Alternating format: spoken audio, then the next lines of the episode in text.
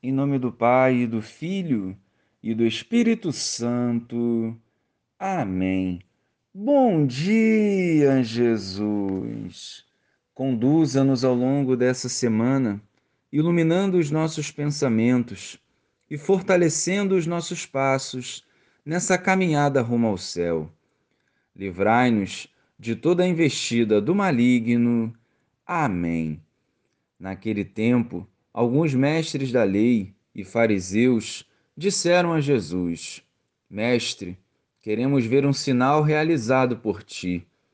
Jesus respondeu-lhes: Uma geração má e adúltera busca um sinal, mas nenhum sinal lhe será dado a não ser o sinal do profeta Jonas.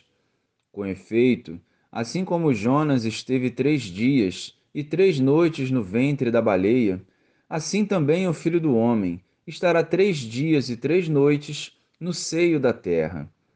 No dia do juízo, os habitantes de Nínive se levantarão contra essa geração e a condenarão, porque se converteram diante da pregação de Jonas. E aqui está quem é maior do que Jonas. No dia do juízo, a rainha do sul se levantará contra essa geração e a condenará porque veio dos confins da terra para ouvir a sabedoria de Salomão. E aqui está quem é maior do que Salomão. Louvado seja o nosso Senhor Jesus Cristo, para sempre seja louvado. Jesus recusa dar algum sinal para provar a sua missão, porque nenhum milagre é capaz de despertar a fé naqueles que não desejam se comprometer com a boa nova. Ou seja, para os que não têm fé, nenhum milagre será suficiente. Lázaro ressuscitou e acabou pagando com a vida, por exemplo.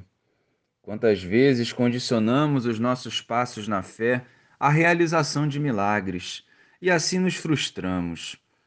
Hoje, Jesus nos convida a contemplarmos os milagres cotidianos que passam despercebidos aos nossos olhos, como a própria vida, por exemplo. O maior sinal dado por Jesus foi a sua morte e ressurreição, movido pelo amor. Sem dúvidas, a vivência plena do amor é uma forma segura de estarmos em comunhão com o Pai e assim sermos canal da sua graça. Tenhamos fé, confiemos em Deus e renunciemos às tentações que visam nos afastar da presença do Senhor. Aos que não creem e rejeitam Jesus, Rezemos para que um dia possam viver a verdade e seguir o caminho que leva à vida. Glória ao Pai, ao Filho e ao Espírito Santo, como era no princípio, agora e sempre. Amém.